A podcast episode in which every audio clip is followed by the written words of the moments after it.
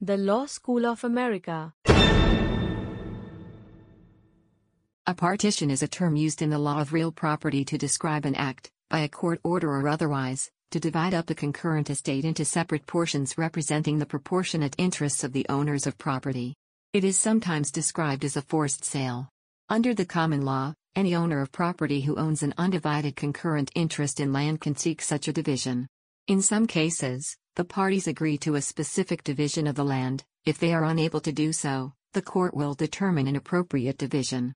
A sole owner, or several owners, of a piece of land may partition their land by entering a deed poll, sometimes referred to as carving out. Why forced sales occur?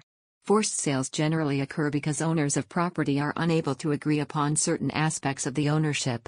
The owners may disagree on how to use the property, the amount of money to invest into the property, on their right to occupy and use the whole of the property. If the parties cannot come to an agreement, the case moves to court through a petition to partition action.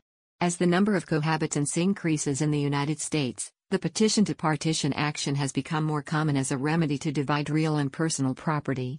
Property may be owned by more than one person either as joint tenants, tenants in common, and in some states tenants by the entirety. The choice of which tenancy to enter into is made by the parties at the time of purchase.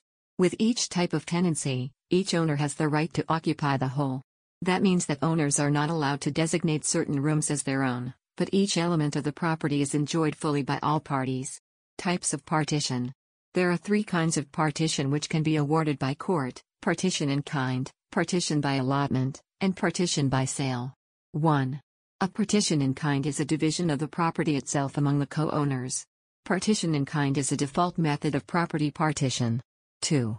In a partition by allotment, which is not available in all jurisdictions, the court awards full ownership of the land to a single owner or subset of owners, and orders them to pay the person or persons divested of ownership for the interest awarded. three. Partition by sale constitutes a forced sale of the land, followed by division of the profits thus realized among the tenants. Generally, the court is supposed to order a partition sale only if the land cannot be physically divided, although this determination often rests on whether the economic value of the divided pieces is less in the aggregate than the value of the parcel as a single piece. A provision in a deed completely prohibiting partition will not be given effect, but courts will enforce a provision that temporarily restricts partition, as long as the restriction is reasonable. Statutory variations. Ontario Code. The Ontario Partition Act, R S O nineteen ninety, c. p. four, states. three. one. Any person interested in land in Ontario, or the guardian of a minor entitled to the immediate possession of an estate therein, may bring an action or make an application for the partition of such land or for the sale thereof under the directions of the court if such sale is considered by the court to be more advantageous to the parties interested. Florida statutes. Florida provides for partition actions by statute, Chapter sixty-four, which basically provides that any co-owner of real estate may seek partition. In Florida, there are basically no defenses to a partition action, other than if the parties have agreed not to partition their real estate. Pennsylvania Code. Property divided under Rule fifteen sixty A shall be awarded to the parties according to their respective interests.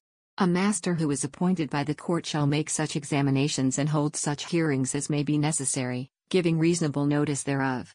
The master may employ appraisers and, with the authorization of the court, such other experts as are necessary to enable the master to perform his or her duties. The court shall permit the shares of any two or more co-tenants to remain undivided between them if they so elect by writing filed within such time as the court or master shall direct.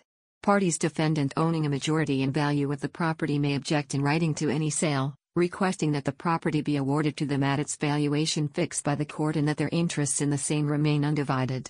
Upon such request the entire property shall be awarded to the parties objecting to sale, as tenants in common, subject to payment to the parties desiring partition and sale of the amounts of their respective interests based upon the valuation. The amounts due the parties shall be charged as liens upon the property, to be paid in such manner and time as the court shall direct. Partition example. In Darcy v. Buckley, nineteen ninety-seven, two people purchased property as joint tenants with right of survivorship. The plaintiff contributed five times more than the defendant toward the purchase price. In a partition action, the plaintiff sought credit for the full amount of his superior contributions. The court held that, in the absence of fraud, The working of the deed operated to convey a one-half interest to each of the two joint tenants. The decision relies on the authorities of Mascai v. Mascai, nineteen seventy-five, and Deloach v. Murphy, nineteen eighty-seven. The plaintiff argued, to no avail, that he did not intend to make a lifetime gift to the defendant. California Code. Partition in kind is favored, but partition by sale is allowed if a partition by sale maximizes the market value of the subject property. In many cases, a two-step process may be required: one. A trial, during which oral and documentary evidence is heard, and either affirms or denies the right of the moving party to effect a partition of the subject property, and, if affirmed, results in an interlocutory judgment, sometimes called a first interlocutory judgment, and, two. Particularly in a contested partition, an evidentiary hearing, also a trial, usually after the property have been appraised by experts, and during which trial additional oral and documentary evidence is heard. The property are ordered divided and awarded proportionally where possible, including cash compensation where proportional division is impractical or impossible, sometimes called a second interlocutory judgment.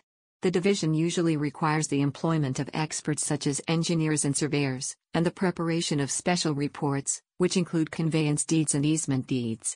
As a final act, the court, in a hearing, not a trial, will accept the special reports in order that these be executed by a title company, which will also effectuate recordation of the conveyance and easement deeds. Any cash compensation due any of the parties will also be effectuated within the escrow. Once the court has determined that real property is to be partitioned, the court is authorized to appoint a partition referee for the purpose of handling the actual partition of the property. The court's interlocutory judgment may order either division of the property or sale of the property, with later division of the sale proceeds. In either case, a partition referee is appointed to carry the interlocutory judgment into effect. The partition referee may be authorized to employ attorneys, surveyors, real estate brokers, engineers, and the like. The sale by the partition referee can be made by either public auction or private sale, whichever is more beneficial to the parties. The most common method of sale of real property is by private sale with the assistance of a real estate broker for advertising the property. Sales by partition referees must be confirmed by the court before becoming final. At the confirmation hearing, the court may confirm the proposed sale, reject the proposed sale, or allow higher bids for the property through an overbidding process. The partition referee is given authority to execute documents as required to conclude a sale that is confirmed by the court. Partition procedure. A party seeking a partition must file a partition lawsuit. State codes generally favor physical division, partition in kind, of the affected property over the sale, partition by sale as a unit, particularly if a tenant would be displaced from his or her primary residence by a sale. If an in-kind partition is feasible, the property will be divided proportionally. Where small differences in such division are unavoidable, cash compensation for the difference will be awarded to maintain proportionality. If the property cannot be divided and allocated to give each tenant a portion without spoiling the whole, the court will order a sale. A special master, referee, is commonly appointed by the court to execute the partition process. The referee is responsible only to the court, and the referee is limited only by the court's instructions and applicable state codes. For an in-kind partition, the referee will cause deeds to the adjusted property to be prepared. Where easements are required for access, the referee will employ professionals, engineers, surveyors and other experts, as required to describe the easement. The conveyance deeds for the adjusted property and the easement deed will be recorded simultaneously. Often, referees' deeds, deeds signed by the referee, in the owner's stead, may be employed. Tenants in common partitions versus tenants with rights of survivorship partitions. Tenants in common, T I C, deeds may or may not be taken in equal shares, but a joint tenancy with rights of survivorship, T R S, deed must always be taken in equal shares unless specifically and clearly indicated otherwise in the deed language. Therefore, a partition action for those two types of deeds will vary. When a T R S property is partitioned, the proceeds must be divided equally among tenants without regard to contribution to purchase price, since a T R S deed is always taken in equal shares. So, with a T R S, contributions to purchase price is not an issue during partition. Otherwise, the premise of a T R S deed would be invalid and its purpose would be defeated. On the other hand, when a T I C property is partitioned, courts may be at liberty to consider unequal contributions to purchase price and adjust the tenant's distributions accordingly. In either partition situation, tenants may request credits for unequal contributions to expenses incurred after taking deed to the property. Such credits may cover utility and maintenance expenses and are allocated according to shares. Credits for improvements to the property may be granted if the improvements actually increased the value of the property. Now a word from our sponsor, the Law School of America. Waste is a term used in property law to describe a cause of action that can be brought in court to address a change in condition of real property brought about by a current tenant that damages or destroys the value of that property. A lawsuit for waste can be brought against a life tenant or lessee of a leasehold estate, either by a current landlord or by the owner of a vested future interest. The holder of an executory interest, however, has no standing to enforce an action for waste, since his future interest is not vested. There are several different kinds of waste under the law. Voluntary waste. Voluntary waste, sometimes called affirmative waste, is any change made to the estate that intentionally or negligently causes harm to the estate or depletes its resources, unless this depletion is a continuation of a pre-existing use. Some jurisdictions follow what is called the Open Mines Doctrine, which permits continued excavation from any mine on the property that is already open, but prohibits the opening of new mines. However, the majority of jurisdictions now follow a doctrine that allows any activity necessary to continue the exploitation of a particular resource, if the land has already been used for that purpose. Example, if there is a copper mine on the land, the current tenant can continue the mining operation to the point of extracting all available copper. If there were no such mine there originally, and the lease did not anticipate the mine, excavating property would constitute waste. Permissive waste. Permissive waste is failure to maintain the estate, either physically or financially. Rather than requiring some bad act on the part of the tenant, this requires the failure to maintain ordinary repairs, pay taxes, or pay interest on the mortgage by the life tenant or the lessee of a leasehold estate. Ameliorative waste. Ameliorative waste is an improvement to an estate that changes its character even if the change increases the land's value. Under English common law, when ameliorative waste occurs, the interested party can recover from the tenant the cost of restoring the land to its original condition. This is based on traditional common law jurisprudence presuming that the grantor intended the property to be kept in its original condition. Example. Person A has a present life estate to three acres of land with a beautiful forest and his family's historic home. Person B is willed to inherit the estate after A dies. B loves studying ancestry and hopes to one day live in the historic building on his family's land. Instead, A decides that the land would be more valuable as a nightclub and draws up a business plan to transform the old estate into a new late-night hotspot. B can sue A for ameliorative waste and get an injunction preventing the construction of the club. Even if the club is set to make money and the old family house is a valueless wreck in terrible condition, B still has a right to stop A from improving the property. If it does in fact build the club, then B can sue for the cost of demolishing the new structure and returning the land to its original condition. In the United States, damages for ameliorative waste are generally not given, especially if the improvement to the property is likely to last a long time.